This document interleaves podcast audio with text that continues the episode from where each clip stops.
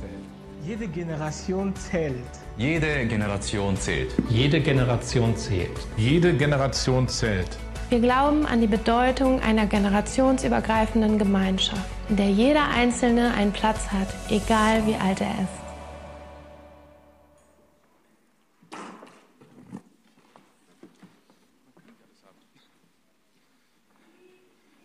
So, das ging schneller als die Polizei erlaubt.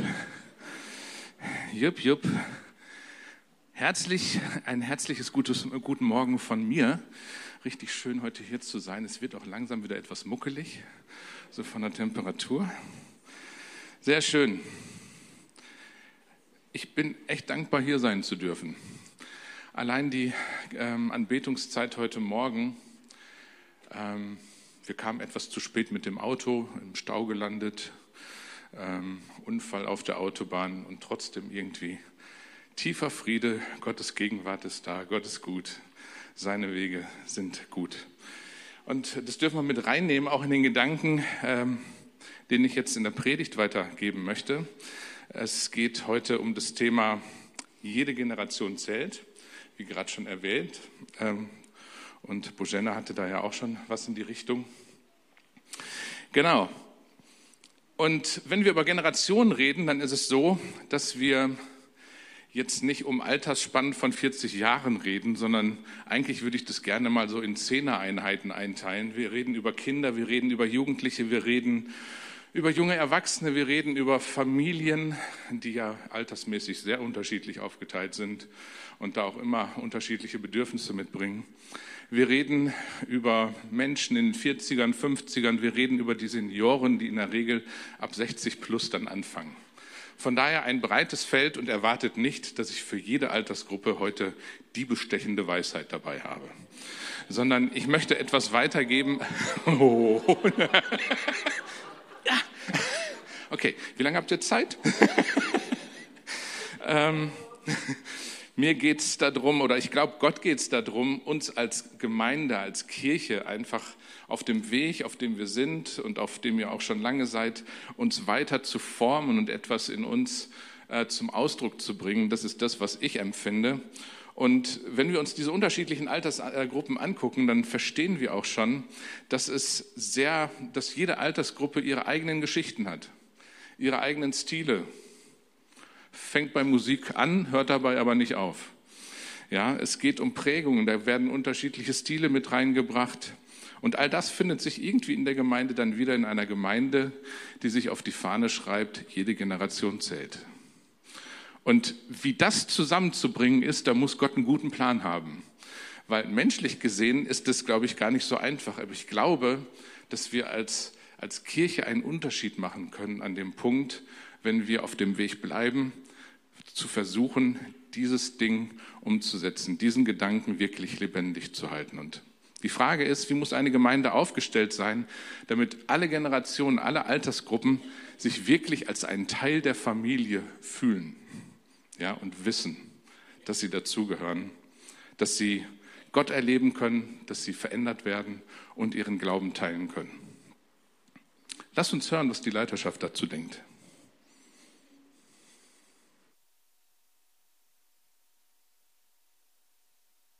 Keine Generation ist wichtiger als die andere. Jede Altersgruppe hat einen wichtigen Anteil am Gesamtbild der Kirche. I see God as the God of all generations. In the Bible we see Samuel, a little boy is called by God. John the Baptist, filled with the Holy Spirit in the, in the womb of the mother. And, uh, and, the, we see Jeremiah, a teenager. Abraham, 75. And then we see Aaron, the brother of Moses, 83, Moses 80. So we see the generations, how God is not limited to one generation. And for us to be here, we value every generation. Die Generationen, ich bin selbst nicht mehr der Jüngste und allgemein denke ich, seit tausenden Jahren die Geschichte wiederholt sich. Die junge äh, mit Lächeln betrachten die ältere Generation und schauen nach vorne. Die ältere Generation beklagt sich, was alles machen die jungen Menschen falsch. Ich glaube, da ist etwas äh, faul in diesen Prinzipien. Ich glaube, Die Zeiten sind nicht besser oder schlechter und die Jugend oder die Ältere sind auch nicht besser in schlechter. Es ist einfach anderes. Man muss einfach verstehen, dass anderes und einfach offen sein auf das Neue, was kommt.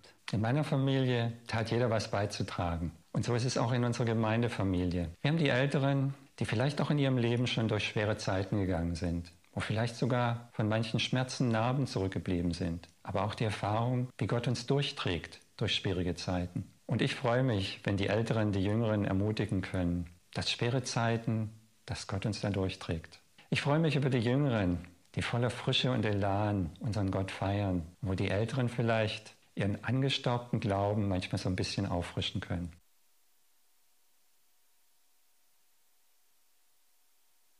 Persönlich gehe ich sehr gern auf äh, andere Menschen zu, möchte ich einfach hören und äh, das ist einfach schön, wenn man merkt, wir können miteinander reden, wir können uns mögen und wir können uns gegenseitig inspirieren. Dadurch können Ratgeber entstehen. Ich habe selber Mentoren, die nicht aus meiner Generation sind, aber auch welche in meiner Generation. Ich habe Menschen, die unter jünger sind, als ich, aber von denen ich auch lerne. Was sind die geistlichen Staffelstäbe, die wir von Generation zu Generation weitergeben können? Das ist die Frage, die ich mir stelle und das versuche ich auch irgendwie lebendig zu halten in meinem Leben. Ich möchte wertschätzen, was Menschen vor mir getan haben. Ich möchte aber auch wertschätzen, was Menschen noch nach mir tun werden. Ich möchte anfeuern und lernen. Ich habe es gelernt, die eigenen Lebensphasen zu akzeptieren und wertzuschätzen. Wenn ich nur so im Vorstand sehe, ich arbeite zwar mit Menschen, die ein bisschen älter als ich bin und ich lerne viel von denen und ich glaube, das ist für uns alle eine große Bereicherung, alle diese Altersunterschiede bei uns der Gemeinde zu haben. Was mich auch begeistert an den Aspekt, jede Generation zählt, ist, die Kinder mit teilhaben zu lassen an dem, was Gott tut in dieser Welt. Und da hat es mich total fasziniert. Wir waren vor kurzem mit einem großen Team auf einem Summer Ride in Ostdeutschland. Und da waren auch einige Familien mit Kindern mit dabei. Und das war so schön zu sehen, dass die Kinder Teil davon sind, wie Freundschaften entstanden sind, wie eine tiefe Gemeinschaft gelebt wurde und wie sie auch Gott erlebt haben, wie sie erlebt haben, wie wir auf die Straße gehen, von Jesus erzählen. Und da gab es selber Kinder, die auch von Jesus erzählt haben, die Flyer verteilt haben. Sie waren Teil davon. Sie wurden nicht irgendwie beiseite geschoben als Hindernisse, sondern man hat sie hineingenommen und das ist so cool und das wünsche ich mir so sehr, dass äh, jede Generation Teil ist von Gottes Vision.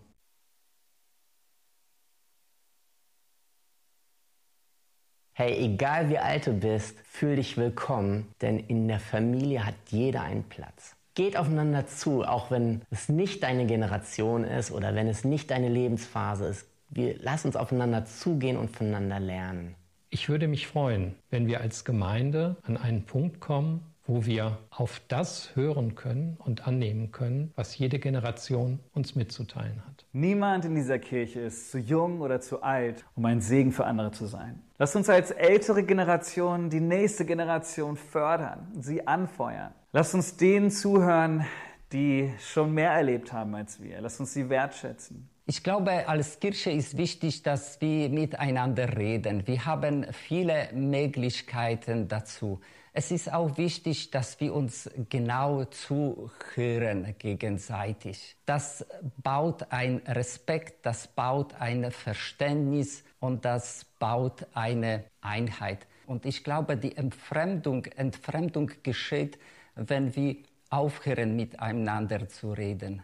Um miteinander zu reden, braucht man ein Stückchen Mut und ein Stückchen Überwindung. Die Rest kommt schon von allein. Weise Worte. Genau. Da steckt einiges drin, was da jetzt in dem Video auch schon gesagt worden ist. Und das eine oder andere wird sich auch wiederfinden in dem, was ich hier weitergeben will. Ich möchte einfach mit der Frage nochmal starten, was bedeutet es denn, ähm, ja, dass jede Generation wichtig ist. Wie sieht es in Gottes Augen aus? Ja, was finden wir dazu in der Bibel? Und ähm, war nochmal interessant reinzugucken. An manchen Stellen hat es mich dazu verleitet, auch mal reinzugraben. Äh, nicht alles das, was, da zutage, äh, was ich da zutage gefördert habe, kann ich jetzt hier weitergeben, aber war schon interessant. Fakt ist, das Thema Generation, unterschiedliche Altersgruppen findet sich in der Bibel immer wieder. Ja, im Alten Testament, im Neuen Testament, äh, im ersten Buch Mose finden wir immer wieder da auch sehr stark ähm, ähm, Stammbäume, ja, wer von wem abstammte und so weiter. Ähm, das wiederholt sich im Neuen Testament, gerade am Anfang des Neuen Testamentes, Matthäus Evangelium zum Beispiel, wiederholt sich das nochmal sehr stark, um einfach den Zusammenhang der gesamten Geschichte, die Gott mit seinem Volk geschrieben hat, einordnen zu können. Das sind nicht irgendwelche Solisten, die da nur irgendwas gemacht haben, sondern da stecken Generationen drin. Gott ist ein Gott der Generationen. Er ist der Gott Abrahams, Isaaks und Jakobs. So stellt er sich im Alten Testament auch immer wieder vor. Ja, und er ist heute immer noch ein Gott der Generation und der auch in Generationen denkt. Da werden Stammbäume beschrieben, Familiengeschichten, Berufungen, Verheißungen, die auch immer irgendwie mit unterschiedlichen Generationen zu tun gehabt haben, mit Menschen, die das dann weitergetragen haben. Ja. Gott offenbart sich auf diesem Hintergrund oder auf dem Boden dieser Generation. Und wenn wir uns dann mal das Buch Levitikus angucken, mit den einzelnen Vorschriften, die für manche wirklich schwer zu lesen sind und wirklich mehr als Schwarzbrot sind. Aber das, was man da drin entdeckt und auch in den zehn Geboten, äh, bringt zum Ausdruck, dass Gott, der Schutz der Familie, wichtig ist mit den unterschiedlichen Generationen da drin. Das ist, wenn man das mal mit der Perspektive sieht, äh, bekommen manche Sätze ähm, oder manche Gebote und manche Fortschriften, die für uns so weit weg zu sein scheinen, die bekommen viel mehr Sinn, wenn man versteht, was Gott damit beabsichtigt hat, nämlich Menschen in Familie zu schützen, ihnen ihre Rolle zu geben, die Generation zu stärken und seine Heiligkeit darin wieder zu spiegeln. Gleichzeitig stellen wir im Alten Testament fest, dass es auch da schon eine Gottesferne gibt der Menschen Gott gegenüber. Ja? Ich lese mal vor aus dem Buch Richter Kapitel 2. Josua, der große Held, ähm, Land Kanaan eingenommen, er ist tot, ja, ähm, und während er lebte, war alles irgendwie wohlauf, aber dann lesen wir, und das Volk diente dem Herrn, solange Josua lebte und solange die Ältesten da waren, die Josua überlebten, welche alle die großen Werke des Herrn gesehen hatten, die er an Israel getan hatte. Als aber Josua, der Sohn Nuns, der Knecht des Herrn, im Alter von 110 Jahren gestorben war, da begruben sie ihn im Gebiet seines Erbteils in Timnath Heres auf dem Bergland Ephraim nördlich vom, vom Berg Gash. Und als auch jene Generation, jene ganze Generation zu ihren Vätern versammelt war, kam eine andere Generation nach ihnen auf, die den Herrn nicht kannte, noch die Werke, die er an Israel getan hatte. Da taten die Kinder Israels, was böse war in den Augen des Herrn, und sie dienten den Balen, Götzen, und sie verließen den Herrn. Wir merken, wie bestimmte Glaubenserfahrungen an bestimmte Generationen gebunden sind. Und Gott hat sich das eigentlich so gedacht, dass über Generationen hinweg dieser Glaube, diese Erfahrungen, diese Geschichten immer wieder weitergetragen werden, weiter erzählt werden. Was auch zum Teil getan wurde, sonst hätten wir die Bibel, das Alte Testament heute nicht so, wie wir es haben. Ja? Aber Fakt ist, hier wird eine Gottesferne beschrieben, die letzten Endes auch dazu führte, mehr oder weniger, dass sich die Generationen, die unterschiedlichen Altersgruppen voneinander entfernt haben. Das kann man an unterschiedlichen Stellen auch lesen. Und ich werde da jetzt gar nicht ins Detail reingehen, aber es wird äh, beschrieben, dass es teilweise zu tiefen Verwerfungen und Übergriffen zwischen den Generationen gab, kam. Und das ist nicht das, was Gott will. Sein Herzschlag geht da ganz woanders hin. Ja. Wo sehen wir heute in unserer Gesellschaft Anzeichen von einer Gottesferne, die sich darin ausdrückt, dass die Generationen miteinander nicht so können? Ich glaube, dass das sehr unterschiedlich ist. Also wir sind jetzt hier in Deutschland. In dieser Gemeinde befinden sich aber Menschen auch aus unterschiedlichen Kulturen und Nationen, je nachdem, wann man hier in Deutschland auch angekommen ist. Aische, meine Frau, kommt aus der Türkei. Ich werde da gleich noch was äh, darüber erzählen, wo man noch mal ganz andere Erfahrungen machen kann von dem, wie Familie gelebt wird. Was wir in unserer Gesellschaft erleben, ist eine Entfremdung in den Familien. Das erleben nicht alle Familien, aber das ist schon ein Merkmal, was wir irgendwie feststellen können, dass Familien nicht so richtig ähm, gut miteinander funktionieren. Wir erleben Respektlosigkeit in Familien. Ich würde sagen, sogar von beiden Seiten. Von Eltern gegenüber Kindern und von Kindern gegenüber Eltern. Und wenn ich hier von Respektlosigkeit bei Kindern oder Jugendlichen rede, damit meine ich nicht die Versuche von Jugendlichen, ihr eigenes Profil zu entdecken. Wohlwissend, das kann man so oder so machen, aber auch da muss es Entwicklung geben. Ja? Äh, wenn ein Mensch nicht sein eigenes Profil entwickelt und da zwischendurch nicht mal irgendwo aneckt, darf man sich auch Gedanken machen. Selbstsucht, Egoismus, ja, ich mache mein Ding, das, was ich will, das ist wichtig, was der Rest will, ist mir egal. Ähm, all das findet sich in unseren Familien, in unserer Gesellschaft wieder. Und wenn sich das in, der, in den Familien wiederfindet, findet sich das auch in der Gesellschaft wieder. Da bin ich relativ altmodisch. Ich glaube, dass das, was es in der Familie nicht gibt, wahrscheinlich selten in der Gesellschaft vorzufinden ist. Ja?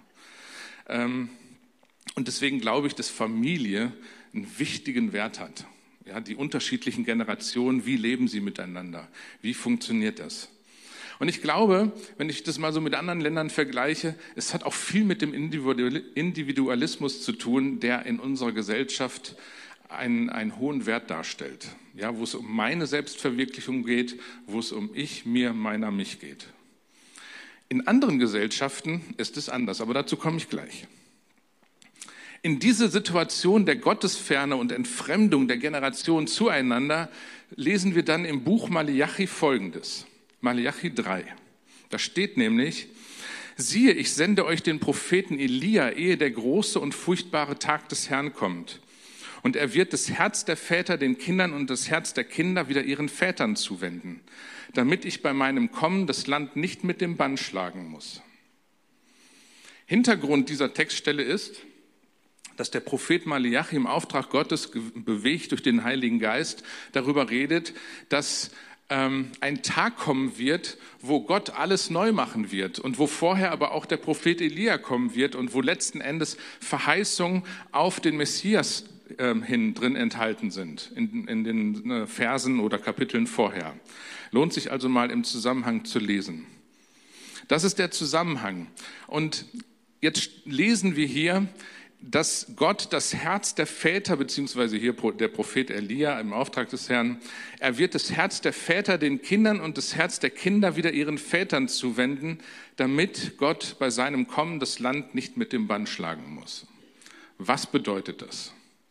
Und da kommen Theologen und Kommentare zu unterschiedlichen Aspekten wo ich meine, dass man manches davon eigentlich synchronisieren kann und das zusammengehört. Und ich ähm, gebe mal weiter, was, was ich aus diesem Text herauslese. Ja? Und wo ich dann verschiedene Bedeutungsebenen dann auch zusammenführen will. Fakt ist, in diesem Vers ist vorher von Mose und von Elia die Rede. Und wir lesen im Neuen Testament etwas von der Verklärung Jesu, wo Mose und Elia mit Jesus über seinen Tod am Kreuz sprechen, aber auch über seine besondere Rolle ja, wo Gott es bestätigt, du bist mein geliebter Sohn. Und insofern lehrt uns das Neue Testament, dass Jesus die Erfüllung des Vergangenen ist. Jesus ist die Erfüllung äh, der, der Schriften, die es im Alten Testament gibt, des Gesetzes und der Propheten. Jesus erfüllt das Ganze. In ihm wird es zusammengebunden. Ja? Und an der Stelle erfüllt er das Vergangene. Ich benutze das Wort ganz bewusst, ja, das, was in vergangenen Generationen an Heilsgeschichte offenbart worden ist. Gleichzeitig beginnt mit Jesus aber etwas Neues, denn mit ihm bricht das Reich Gottes an, das im Propheten, äh, beim Propheten Malachi auch vorhergesagt wird. Er macht die Tür auf für alle zukünftigen Ereignisse, die Gott im Leben von Menschen wirken kann, bis hin zur Ewigkeit. Für alle, die an Jesus glauben. Ja? In Jesus verbinden sich also Verheißung, das Alte, und Erfüllung, das Neue. In ihm verbinden sich die Geschichten der Vergangenheit und die Geschichten der Zukunft. In ihm wird auch die Macht der Sünde zerbrochen, in Jesus Christus, in dem, was er am Kreuz von Golgatha gemacht hat, womit alles, was Generationen voneinander trennen kann, zerbrochen wird. Was trennt denn Generationen voneinander? Das sind doch nicht Stilfragen. Am Ende geht es niemals um Stilfragen. Das, was Generationen wirklich trennt, ist Sünde. Ja, wenn Generationen, wenn Menschen unterschiedlichen Alters nicht mehr zusammenkommen können und da eine Abneigung gegeneinander ist, dann hat es nicht, dann sind die Stilfragen der Auslöser. Aber das, was sich im Herzen bewegt, hat etwas mit Sünde zu tun. Damit sage ich nicht, dass man sich nicht mit den Stilfragen beschäftigen sollte. ja. In ihm wird also alles Trennende zwischen den Generationen verbunden, äh, äh, zerbrochen. Herzen wenden sich wieder einander zu. Menschen fangen an, wenn sie an Jesus glauben, ihren Bund mit Gott zu erneuern. Und weil sie ihren Bund mit Gott erneuern, sind sie in der Lage, auch ihren Bund mit anderen Menschen zu erneuern, alles Trennende zu überwinden. Das ist ein Thema im Neuen Testament. Und praktischer Ausdruck davon ist halt, dass Familien wiederhergestellt werden können. Dass Generationen wieder zueinander finden können. Der Kampf der Generationen, den es seit jeher gab, findet in Jesus am Kreuz ein Ende. Ich finde, das muss man sich einfach immer mal wieder anschauen, mit dem Herzen anschauen. Ja, Jesus macht diesem Kampf der Generation ein Ende. Und ich weiß nicht, was ihr alles für Geschichten habt, ähm, so mit diesem Thema Generation, aber das ist so eigentlich der Kern, von dem aus wir jetzt weiterdenken können. Und wenn man sich dann fragt, wie das eine Gemeinde leben kann, jetzt mal auch aus rein biblischer Perspektive, dann gibt es einen wunderbaren Vers oder Verse im Philipperbrief Kapitel 2. Ich lese das mal ab Vers 1. Ermutigt ihr euch gegenseitig, Christus nachzufolgen? Tröstet ihr euch gegenseitig in Liebe? Seid ihr im Heiligen Geist verbunden? Gibt es unter euch Barmherzigkeit und Mitgefühl? Dann macht doch meine Freude vollkommen, indem ihr in guter Gemeinschaft zusammenarbeitet, einander liebt und von ganzem Herzen zusammenhaltet. Wir lesen das nicht immer so mit Blick auf diese intergenerationellen Geschichten.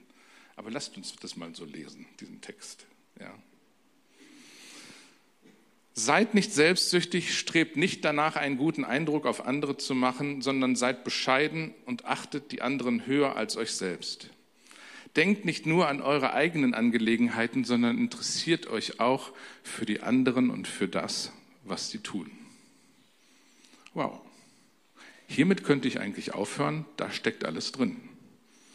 Ja, wenn man das einfach ernst nimmt und genauso versteht, wie es da drin geschrieben steht. Jede Generation, jede Altersgruppe hat ihre eigenen Vorlieben. Ich habe das schon erwähnt, ihre eigenen Geschichten. Das, was sie am liebsten ähm, irgendwie leben will, was sie ausgedrückt sehen will, ja, was sie thematisiert haben will. Bezogen auf das Leben an sich, aber auch bezogen auf das Gemeindeleben. Und das stellt durchaus eine Herausforderung dar. Wie will man dann leben, was wir uns auf die Fahne schreiben, jede Generation zählt? Ja, das ist ein gewagtes Statement, ein gewagter Wert. Es gibt Gemeinden, die bauen ihre Gemeinde so, dass die eigentlich für, für Jugendliche und junge Erwachsene gebaut ist. Ja? Äh, und wenn man das genau so sagt und konsequent durchzieht, ist das völlig okay. Dann müssen andere Menschen sich andere Gemeinden gucken, äh, suchen. Ja? Aber wenn wir, wie wir das wollen, eine Gemeinde sein wollen, wo jede Generation zählt, dann muss man Gemeinde ein bisschen anders bauen. Ja. Und deswegen ist es wichtig, dass wir uns darüber Gedanken machen. Hier steht drin, wir sollen nicht nur an uns, an das, was uns wichtig ist, denken und an unsere Bedürfnisse, sondern wir sollen die anderen mindestens genauso ernst nehmen wie uns selbst. Mindestens. Ja. Wir sollen uns füreinander interessieren, um es mal mit meinen Worten auszudrücken. Ich glaube, dass wenn man das lebt, konsequent lebt, dass man an so einer Gemeinde sehen kann, dass Gott wirklich lebendig ist. Dass wirklich dass dieses, ähm, dieses Ding, diese Macht der Trennung zwischen den Generationen am Kreuz zerbrochen ist. Und das ist das, was am Ende Gott verherrlicht. Ja, wenn Gott durch, diesen, durch so ein Leben verherrlicht wird, hey, dann ist es das. Am Ende geht es ja gar nicht nur um uns, es geht um Gott. Wie sieht es in meinem Leben aus? Ähm, so dieses ganze Ding mit Generationen wurde für mich auch deswegen nochmal auf den Frühstand gefahren, weil ich ja auch mit einer Frau verheiratet bin, die einen türkischen Hintergrund hat. Und ähm, Familie wird in der Türkei anders gelebt als jetzt typischerweise in Deutschland. Also ich bin so ein, so ein typischer Deutscher, ja, wie man als typisch, sagt falsch auch, äh, wie man so als typischer Deutscher in einer typisch deutschen Familie groß werden kann. Mit all den positiven und negativen Eigenschaften, die das so mit sich bringen kann. Aber Menschen mit politisch korrekt ausgedrückt türkischem Migrationshintergrund, ist es so, dass die da andere Erfahrungen gemacht haben. Die sind nicht so individualistisch geprägt wie wir Deutsche, wie wir Kartoffeln, sondern wir, die sind kollektiver geprägt, ja, wo, wo ältere Menschen tatsächlich und nicht nur gespielt einen Wert haben. Ja.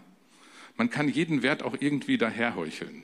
Aber meine Feststellung ist, dass die das ernst meinen. Ja, das sage ich jetzt von, von einer großen Tendenz mal. Ja, ich kann das jetzt nicht für jede einzelne Person sagen. Dass Menschen gewertschätzt werden, die älter sind als man selbst. Großeltern. Und ich fand das beeindruckend. Es war neu für mich, muss ich ehrlich sagen, ja, als ich das so richtig wahrgenommen habe, was das heißt. Ich musste mich daran gewöhnen, aber es hat eine Wärme in mir ausgelöst, die mir so nicht bekannt war, muss ich äh, ganz offen eingestehen. In Deutschland erleben wir oft eine Ignoranz gegenüber Älteren. Ich fange jetzt nicht mit den Busgeschichten an und aufstehen und was meine Mutter mir beigebracht hat, wenn ältere Leute dann da sitzen wollen, dann stehst du auf, was heute auch nicht mehr so der Fall ist. Das lasse ich einfach mal weg. Ja? Ähm, aber die Gefahr in Deutschland als älterer Mensch einsam zu werden, ist schon vorhanden. Und das ist auch ein Thema in unseren Kirchen. Ja, Gerade wenn man nicht verheiratet ist und nicht eingebunden ist in Familie, sondern irgendwie vielleicht aus verschiedensten Gründen allein an einem Ort wohnt, Teil einer Kirche ist, aber trotzdem nicht so viel da ist. Meine Sicht ähm, ja, hat sich im Laufe der Zeit dazu verändert, weil auch ich für mich sagen muss, ich habe einen sehr begrenzten Blickwinkel teilweise als Mensch gehabt, aber auch als Pastor. Und mir ist irgendwann in meiner Dorstner Zeit, wo ich ja vorher Pastor war, in Bochum zwischendurch auch, da gab es mehr Senioren als in Dorsten, äh, da ist mir aufgefallen, dass mein Blickwinkel zu eng ist, dass ich den weiten muss. Und zwar deswegen, weil Gott alle Menschen wichtig sind. Ähm, und ich habe versucht, es immer wieder auch auf meinem Schirm zu haben. Ich kann nicht behaupten, dass ich da 100 Prozent immer voll top unterwegs war. Das müssen andere beurteilen. Aber ähm, zumindest hat es meine Sichtweise verändert.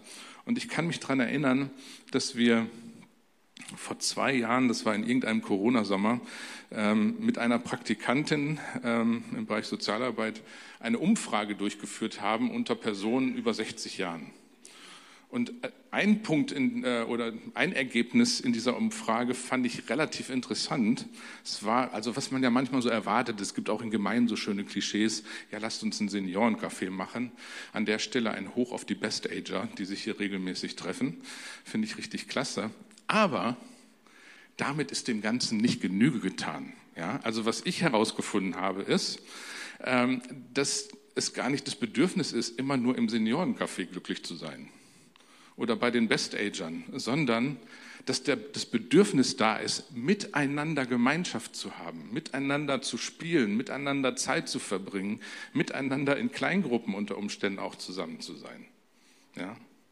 Miteinander Gott zu erleben. Was ja nicht nur im Gottesdienst dann der Fall sein darf, sondern wo es auch andere Räume gibt, miteinander Gott zu erleben. An der Stelle habe ich es total geschätzt, was ich auf der Gemeindefreizeit gesehen habe. Ich habe das, ähm, ich fand es klasse. Wir brauchten so ein bisschen äh, Zeit, um warm zu werden, aber ich hatte den Eindruck, für die Zeit, die wir da waren, und es war gar nicht so lange, ist da so viel passiert, wo unterschiedlichste Menschen, die sich noch gar nicht so richtig kannten, aber auch die unterschiedlichen Alters waren, wie diese Menschen miteinander am Tisch saßen, geredet haben, irgendwelche Sachen zusammen gemacht haben. Das fand ich klasse. Und da bin ich sehr dankbar für. Für mich ist wichtig geworden, dass ich mir dann auch einfach Zeit nehme, immer mal wieder einfach Geschichten zu hören von älteren Menschen. Manche werden sagen, ich bin ja selbst alt, okay, ich bin aber noch keine 60. Es dauert noch. aber äh, es ist unaufhaltsam. Aber Geschichten zu hören von Menschen, die 65, 70, 75, 80 sind, zu erleben, was sie in ihrem Leben durchgemacht haben, wie sie in der Gemeinde Gott erlebt haben. Hey, das mag von der Form her und vom Wortlaut oder wie auch immer anders sein, als wie du es selber ausdrucken würdest. Aber das, was da an Gottes Erfahrung drin steckt, das ist heute genauso wichtig wie vor 60 Jahren. Und ich habe so viele ältere, was heißt so viele, aber ich habe manche ältere Geschwister gesprochen, die auch manches, was damals schlecht gelaufen ist, durchaus kritisch sehen und das sehr nüchtern betrachten können. Gleichzeitig ist mir wichtig, im, Gegen, im, im Umgang mit jüngeren Menschen auch zu gucken, dass die echt freigesetzt werden in dem, was Gott ihnen gegeben hat. Ja? Dass es nicht darum geht, meine Bedürfnisse immer erfüllt zu bekommen, sondern dass es darum geht, äh, die jüngere Generation, die ja den Weg noch länger laufen muss jetzt als ich, also je älter ich werde, umso mehr müssen die anderen laufen. Ja?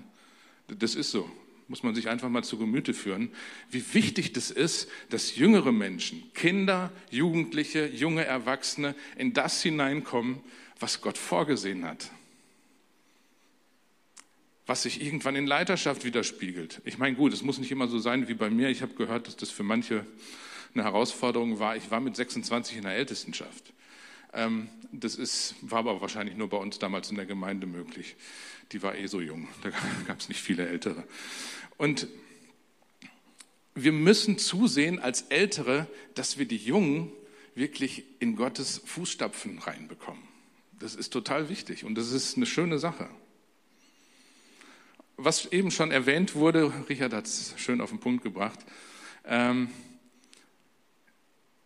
als Ältere finden wir manchmal die Vorgehensweisen der Jüngeren unausgereift und sehen hier und da und Kanten, selbst wenn wir im Kern übereinstimmen, aber ja, hier und da und das ist auch ganz wichtig. Und da muss man gucken, wie wichtig ist das Nebensächliche und wie wichtig ist das, was im Kern ist. Und über das Nebensächliche muss man sich auch unterhalten, aber trotzdem bereit sein, auch manchmal was auszuhalten. Das ist meine Meinung.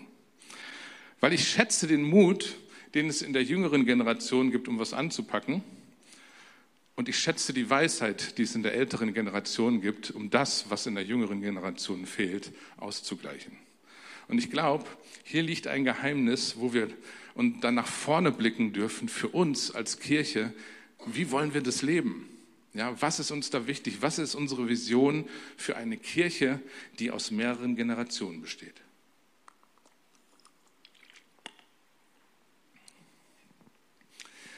Und wenn ich an das Zusammenleben der Generationen in einer Kirche denke, sorry, ich habe da verschiedene Bilder. Es fängt an mit einem Symphonieorchester. Ich liebe klassische Musik, nicht nur, ich liebe auch Jazz und Rock. Aber ähm, diese unterschiedlichen Klänge von den Instrumenten, die es in einem, einem, Orchester gibt, wenn die gut harmonieren und miteinander unterwegs sind, also Free Jazz ist ein, hört sich nicht gut an an der Stelle, aber wenn die miteinander harmonieren, das ist herrlich.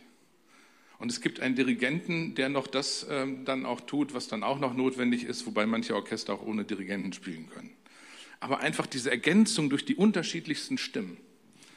Und ich glaube, also dieses Bild hilft mir, das zu verstehen, wie es in der Kirche ablaufen könnte. Ja? Man könnte andere Bilder nehmen, ein Puzzle, wo Erfahrung und Tiefgang der Älteren plus Mut und Tatkraft und Ideenreichtum der Jüngeren plus Potenzial und Festigkeit der Mittelalterlichen, also ich meine jetzt die so zwischen 40 und 60, ähm, wo das alles zusammenkommt. Ja, wenn das alles zusammenkommt, wenn man Dinge anpacken will, wow, was ist das für ein Potenzial? Was ist das für eine Kirche? Wenn wir stehen bleiben bei Stilfragen, und du willst aber das, aber du willst das, so, das bringt uns nicht weiter. Das ist, darüber müssen wir reden, aber es bringt uns nicht wirklich weiter, wenn wir nicht auch äh, ein bisschen tiefer noch, noch buddeln. Und damit so ein Symphonieorchester entstehen kann, ist es wichtig, dass wir uns gegenseitig ernst nehmen. Dass niemand von uns denkt, er bildet den Nabel der Welt oder den Mittelpunkt der Erde, sondern dass jeder von uns ein Teil des großen Puzzles ist, mit dem Gott seine Gemeinde bauen will, mit dem Gott oder ja, mit dem Gott dann auch andere Menschen erreichen will. Ja. Zuhören, was hast du für Vorstellungen? Was ist dir wichtig? Was bringst du mit? Ja, was kannst du? Den Reichtum an Erfahrung zusammenbringen, miteinander verschmelzen, gucken, wie kriegen wir das hin? Und da, ich rede nicht nur über Gottesdienst. Es gibt so viele Bereiche, wo es um das Glaubensleben im Alltag geht. Ja, was kann ich von dir lernen, der du 20 Jahre älter bist als ich, ähm, wie du im Alltag mit deinem Glauben umgehst? Oder Kleingruppe. Die Geschichten, die Menschen erlebt haben, sind so wichtig. Lasst uns Geschichten hören, lasst uns Geschichten erzählen. Und an der Stelle möchte ich einen ganz besonderen Aufruf an diejenigen machen, die alle mehr als ein Jahr älter sind als ich. Nein, ich nehme mich damit rein. Ähm, ich fühle mich immer gerne als junger Mensch, aber das ist eine völlige Illusion. Also das wird mir so oft deutlich. Ähm, lasst uns Geschichten erzählen. Was hat Gott in unserem Leben gemacht? Ja, was hat Gott gemacht? Und das, was Gott in unserem Leben gemacht hat, das kann er im Leben anderer auch tun, selbst wenn er es ein bisschen anders tut. Aber Gott ist immer noch Gott. Auch die Geschichten, die wir in der Bibel lesen, sind nicht unsere Geschichten, aber es sind Geschichten, wo Gott sich offenbart hat. Und der Gott ist immer noch derselbe. Der will sich in unserem Leben offenbaren. Deswegen können wir auch aus der Bibel lernen. Und wir können aus den Geschichten lernen, die jeder von uns erlebt hat. Lasst uns einander einladen zum Kaffee. Lasst uns zum Frühstück, zum Essen oder Essen ist immer gut. Ja? Irgendwas machen, wo wir uns Geschichten erzählen können, wo wir einfach mal zuhören können, hey, wie bist du zur Gemeinde gekommen? Was war dir wichtig? Warum hast du überhaupt Jesus in dein Leben eingeladen? Ja, ich glaube, dass das total wichtig ist. Und äh, das darf sich auch in den Kleingruppen widerspiegeln. Lasst uns da offen sein, dass Gott da etwas tun kann. Wir brauchen unsere kleinen Gruppen, wo wir uns auch altersentsprechend treffen. Aber wie schön wäre es denn auch, wenn wir Kleingruppen haben, wo die Generationen sich miteinander vermischen und einfach mal eine Zeit lang miteinander unterwegs sind. Ich glaube, wenn wir auf dem Weg unterwegs sind, man nicht nur nicht sich selbst wahrnimmt, sondern auch den anderen mit dem, was man so hat, was man braucht, was man mit Gott erlebt hat. Wenn wir so unterwegs sind, dann sind wir einen Schritt weiter in Richtung der Vision, die wir haben. Familie sein, Gott erleben, verändert werden, Glauben teilen. So zu leben in diesem Bereich bedeutet Veränderung für uns. Wir müssen unseren inneren Schweinehund besiegen. Ich drücke es mal so aus. Ja? Fromm ausgedrückt könnte ich auch sagen, wir brauchen Demut. Ja, aber das andere habt ihr, glaube ich, auch verstanden. Und insofern ja, wir müssen einen Schritt tun, um in diese Richtung zu kommen. Wir müssen diesen Schritt tun, jemand zu fragen, hey, sollen wir uns nicht mal treffen? Ja, einfach mal reden. Das ist ein ganz, ganz wichtiger Punkt und ich glaube, dass uns das weiterbringt. Ähm, und mir ist an dem Punkt so wichtig, dass jeder, der in dieser Kirche ist, dann die Chance hat, egal wie alt man ist oder wie jung man ist, Gott zu erleben Familie sein zu erleben, verändert zu werden und dann auch altersentsprechend Glauben teilen zu können. Ich glaube, dass das ein Weg ist, wie wir nicht nur selber miteinander noch viel reicher werden können, sondern andere Menschen in unserer Gesellschaft glücklich machen können, segnen können mit dem, was Gott zu geben hat. Ja. Lasst uns nicht nur auf unsere Bedürfnisse gucken, sondern hey, Kindergottesdienst, da ist so eine tolle Arbeit. Ich nehme jetzt mal ein ganz praktisches Beispiel heraus. Und Kinder brauchen einfach Erwachsene, junge Erwachsene, aber auch ältere, die bereit sind, sich in ihr Leben hinein zu investieren. Ich weiß, das spielt sich nicht auf der Bühne ab. Aber auf Gottes Bühne ist es mindestens genauso viel wert, als hier vorne zu stehen und zu singen. Damit will ich jetzt überhaupt nichts, ne? ihr wisst das alles, ich mag euch so sehr.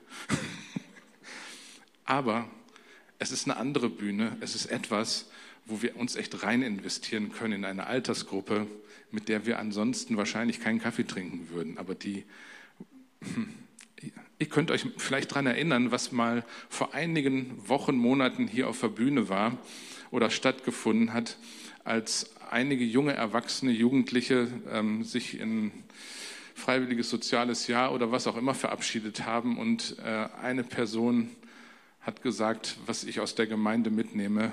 Und dann wurde Stefan Riemer genannt, der sich jahrelang ähm, als Kinderpastor und als Mitarbeiter im Bereich Kindergottesdienst in Kinder investiert hat, bis heute.